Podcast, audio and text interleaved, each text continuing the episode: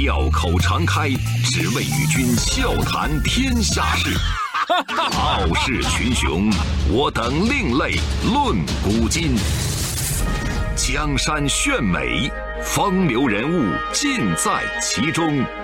湖河西江，百川流水总向东。中央人民广播电台经济之声。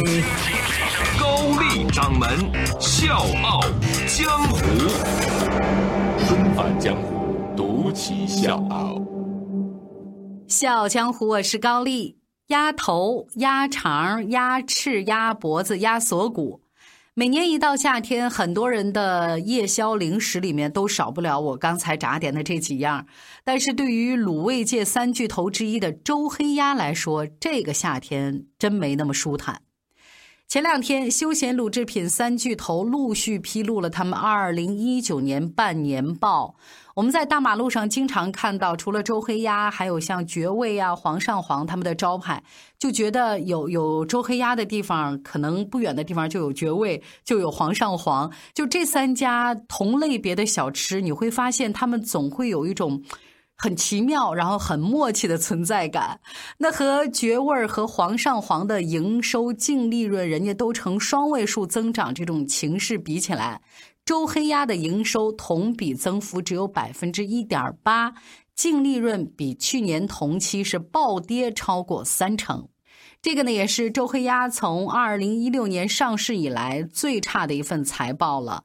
今年上半年，周黑鸭已经关掉了一百一十七家门店，目前在全国只有不到一千三百家店了。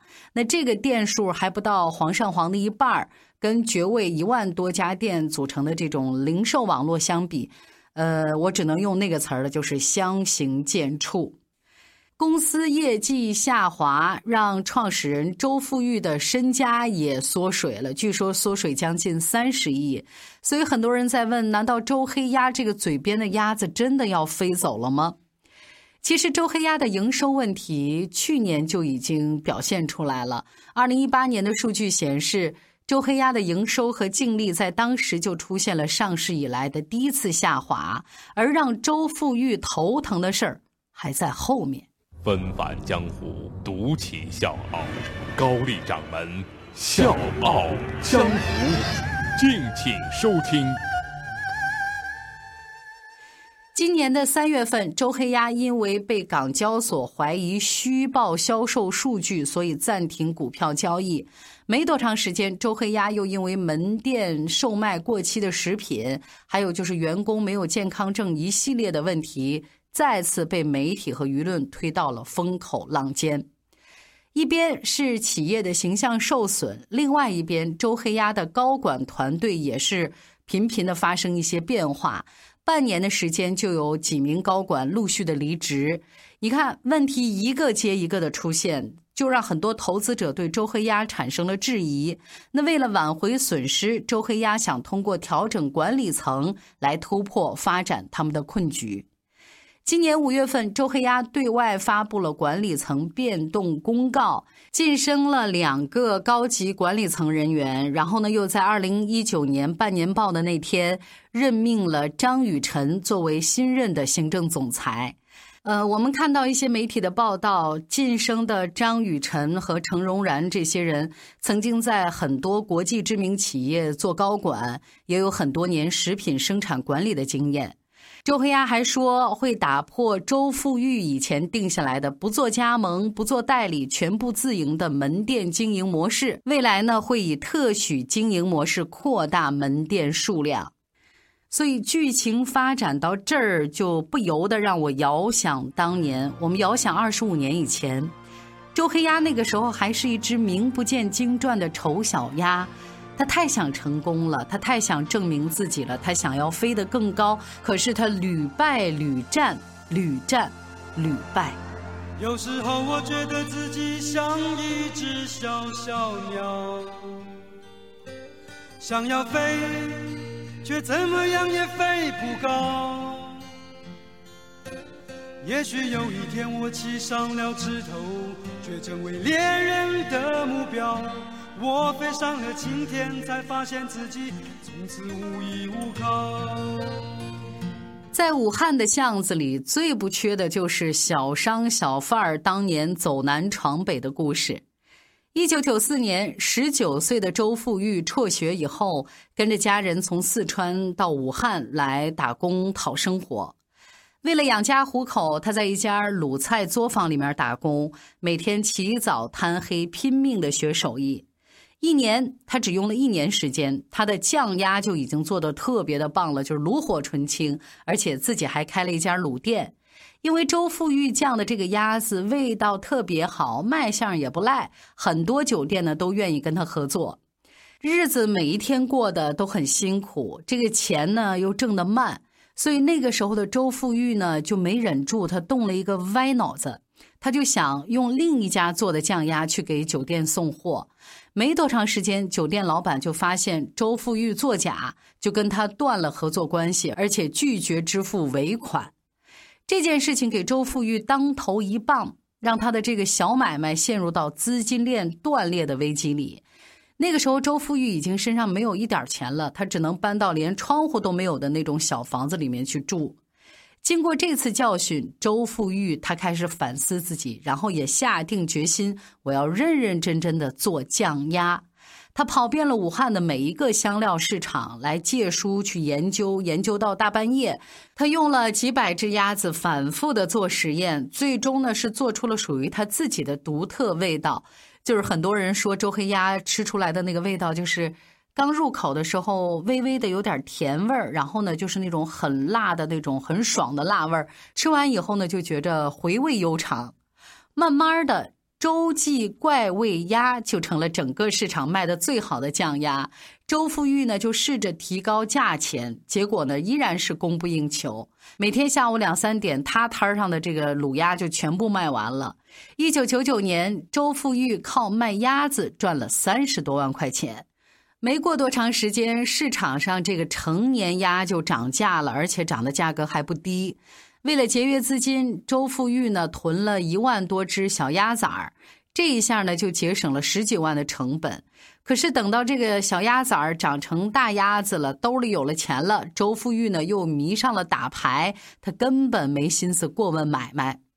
可是就是吃客的这个嘴是糊弄不了的。很快，周富裕的酱鸭销量一落千丈，到后来就基本上没人问、没人买了。不但是老顾客埋怨说：“你这个鸭子啊，做的根本没以前好吃了。”最后呢，连亲姐姐都看不下去了。你看，你天天就知道打牌，你的买卖你也顾不上了。你看你现在都成什么样了？然后姐姐也跟他翻脸了。就在周富裕沉迷打牌的这段日子里面，市场上突然冒出来很多怪味鸭的店铺，没错，都是抄袭他的怪味鸭。好在周富裕迷途知返，离开了牌局，又开始潜心钻研酱鸭。然后呢，他又把这个思路整个变了，把原来卖这个整只酱鸭改成了卖鸭翅、鸭脖、鸭掌这个系列产品，还跑到专利局去申请了专利。那我们现在熟悉的周黑鸭商标也是这么诞生的。这一次精明的周富裕又走对路子了，有了专利商标以后，为了专心的研究鸭子精，周富裕在汉口火车站旁边买了一块地，盖了一间作坊。这个店开在火车站的旁边，鸭子的味道呢又很好，很地道，所以生意就特别快就火了。特别是很多在外地生活的湖北人，每次从家走都要特意来买他的酱鸭带走。周富裕一看到这个情况呢，又动了一个心思：哎，你说我这鸭子在湖北卖这么火，如果我推广到全国，能不能也这么火呢？那我试试吧，然后说干就干。周富裕决定带着他的周黑鸭北上进京。二零零三年，等一切都准备好了，周富裕呢就特意提前宰了三十万块钱的鸭子，他就盘算着等这春节一过，我就带着我这些鸭子们进京了。可是没想到，咱老话说的人算不如天算呢。那一年一开春就赶上了非典，家禽类是重点管控对象，所以你想从外地带鸭子进北京，那是绝对不可能的事儿。等这风头过了，周富裕挂上了周黑鸭的招牌开张了，但那个时候呢，他那执照还没办下来，所以他每天都提心吊胆。果然啊，还没到一个礼拜，这店呢就被封了，价值二十万块钱的设备也被没收了。屋漏偏逢连阴雨啊，就放在冷冻库里的鸭子，因为你放的时间太长了，就变质了。就一句话，各种计划，各种折腾，到头来全是白忙活。几个月以后，卤鸭行业的来双羊、九九鸭遍地开花。周富玉左思右想，怎么他都不甘心，然后就决定继续留在北京等最好的时机。这个时候，他吸取了之前的教训，选择了加盟店的方式。随着门店数量的增多，周黑鸭很快在北京叫响了名号。可是这问题又来了，名气大了，就假货也就来了。更让周富裕担心的是，加盟店虽然是快速发展，但是食品质量也是很难把控的。因为他年轻的时候吃过质量问题的亏，他就生怕重蹈覆辙。二零一三年，周富裕终于痛下决心，他不惜多花几十万的高价回收店面，甚至人家有人都提出来了，说我给你一百万，你让我开一家加盟店。但是周富裕不为所动，虽然当时亏了点钱，但事实证明周富裕的决策很有远见。两年以后，拥有七千多家门店的绝味鸭脖净利润是一点九亿元，而拥有七百多家直营店的周黑鸭净利润高达五点五亿元。经过二十多年的发展，小作坊周黑鸭在周富裕两口子的操持下，已经成为高大上的食品公司。人家现在叫武汉周黑鸭控股公司，公司的注册资本呢也是达到了一千万。那周富裕和太太唐建芬分别持有百分之六十四和百分之三十六的股份。再往后，周黑鸭开始接受各路资本融资，而且在二零一六年十一月十一号在港交所挂牌上市。周富裕终于富起来了，也符合他那个名字“富裕”了，成了身家上百亿的富翁。这几年卤味界的品牌越来越多了，我们也去超市也好，或者去逛街也好，看马路边这种门店也越来越多了。那为了在同行业当中脱颖而出，周富裕开始对品牌进行重新定位。通过实际调查，他就发现。周黑鸭的顾客群体大多是十五到三十五岁的年轻人，他们更喜欢在休闲的时候吃周黑鸭，所以呢，就把周黑鸭的定位从餐桌食品转向了休闲食品，然后呢，就提出了一个特别洋气的口号，叫“会娱乐更快乐”，还玩了这个跨界冠名演唱会，还有地铁站植入电影，呃，跨界电竞。还开了国内第一家电竞乐玩主题店，店里面不光有这种卤味食品，还有珍珠奶茶，你可以喝，可以点。最让人想不到的是，周黑鸭和美妆品牌跨界推出了限定彩妆套盒，这里面有口红、有眼影、有这个气垫啊，就是咱们说的粉扑，还有什么 BB 霜。那最让人想不到的就是周黑鸭和芋泥坊一起推出的辣味唇膏，所以只有你想不到的，没有他做不到的。一波又一波的造势，的确给周黑鸭增加了很多的曝光度，有的时候甚至会让人分不清它到底是一家卤味食品还是什么时尚潮流单品。可是。甭管你再怎么造势，消费者根本不买这个账。他们最关心的还是你周黑鸭做出来的这个鸭子到底好不好吃，到底是不是物美价廉。那现在我们去网上随便搜一下，发现大家对周黑鸭吐槽最多的还是说它价格太高了。那门店减少，价格过高，也是让周黑鸭客源减少的最大因素。讲了现在的周黑鸭，我就突然想起一件事儿。那是几年前，应该是一七年的时候，我在湖北大学看过周富裕的一个演讲。就是那天，周富裕穿的是呃白 T 恤啊，牛仔衣、牛仔裤，穿了一双休闲皮鞋，然后光头。所以你看他那个感觉，就是自带娱乐性的那种打开方式，有一点江湖气。呃，这些都不是重点，重点是那次周富裕演讲他说的那些话。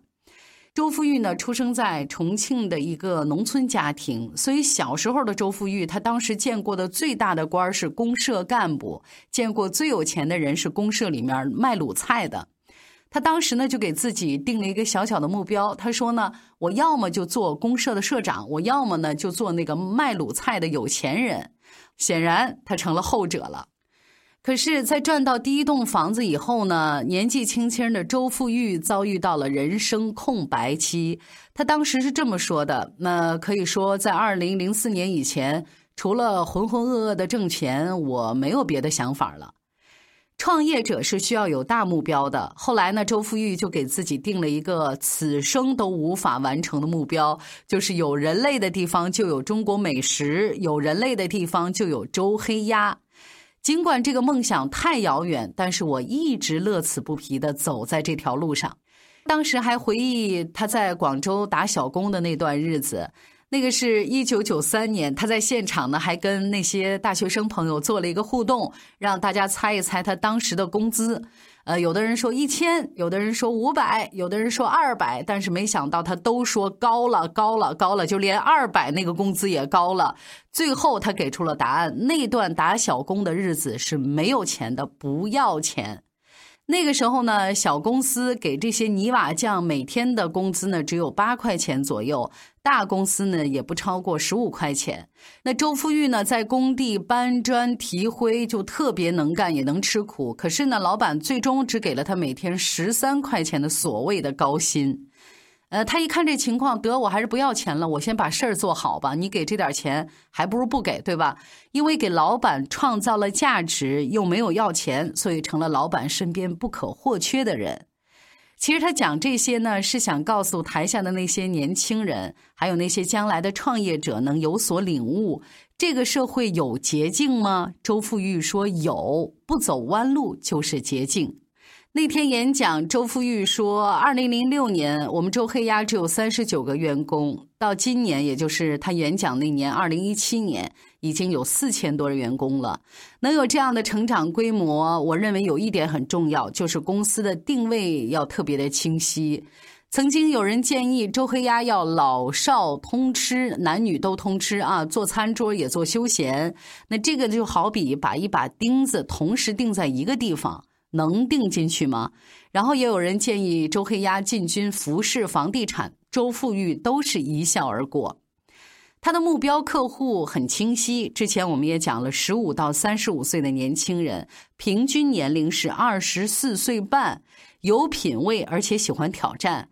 所以周富裕呢就有一个特别美好的憧憬。他说：“我最喜欢看到男孩子拉着女孩子的手，买完周黑鸭去电影院看电影。”多浪漫啊！定位清晰才能不受影响。看过赛马的人都知道，很多马呢是戴着眼罩在跑，就是为了让马集中精力在正前方。那创业过程当中，一定有各种朋友、各种贵人给你提各种无数的建议，但是未必是站在你的角度。一旦你受到别人的影响，你就等于放慢了自己成长的速度。所以那个时候，你听周富裕讲的每一句话都特别有道理，而且你明显感觉他定位和他的思维都很清晰。那也有人问说，周黑鸭为什么不做自己的养殖场呢？当时周富裕的回答是：我们一直把精力放在前端的研发上，不断改良，提升市场占有率。一个酒杯没有装满，就去换下一个酒杯，这个过程是很浪费时间的。而且行业上游有两家巨无霸，我们没必要去参与这样的竞争。我是水皮，向你推荐有性格的节目《笑傲江湖》，请在微信公众号搜索“经济之声笑傲江湖”。记得点赞哦。周富裕的父亲是一个木匠，他的父亲曾经给周富裕解读过“食品”的“食”这个字的写法，也就是人加良心。周富裕就觉得老爸只说对了一半原因就是不但是做食品的企业家，所有企业家都应该讲良心。周富裕当时还提到了他们的树根文化，就是一棵大树向下生长和向上生长哪个更重要？显然根儿长得好，上面自然枝繁叶茂，这个就是周黑鸭的树根文化。那企业家要学会问路，这样才不会迷路。问路的方式呢很简单，一个是听，一个是看，用别人最高的标准作为你自己的起点，这样你才有可能成为他，或者是超越他。周富裕曾经说过，一个成功的企业必须要有明确的发展愿景。周黑鸭的对标品牌是星巴克。可是现在这样的局面，作为消费者，我自己特别想说，周黑鸭，你最应该考虑的是怎么样重新抓住我们消费者的胃口，而不是眼球。毕竟鸭脖里的星巴克可不是那么好当的。小江火是高丽，明天见。每次到了夜深人静的时候，我总是睡不着。我怀疑是不是只有我的明天没有变得更好？未来会怎样？究竟有谁会知道？幸福是否只是一种传说？我永远都找不到。我是一只小小小小鸟，想要飞呀飞。却飞也飞不高。我寻寻觅觅，寻寻觅觅一个温暖的怀抱，这样的要求算不算太高？我是一只小小小小鸟，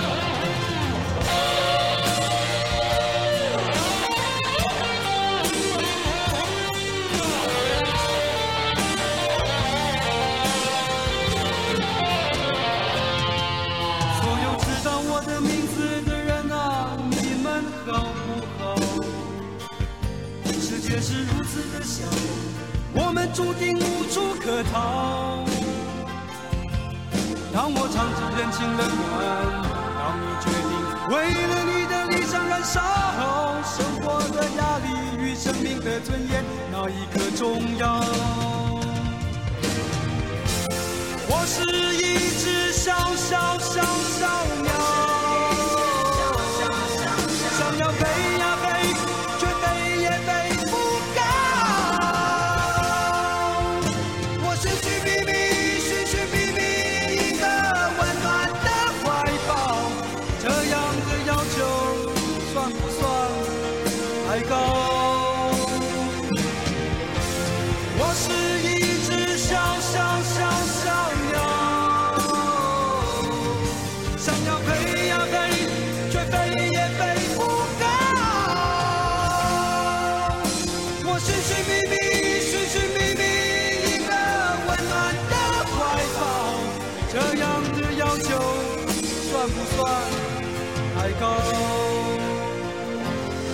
这样的要求算不算太？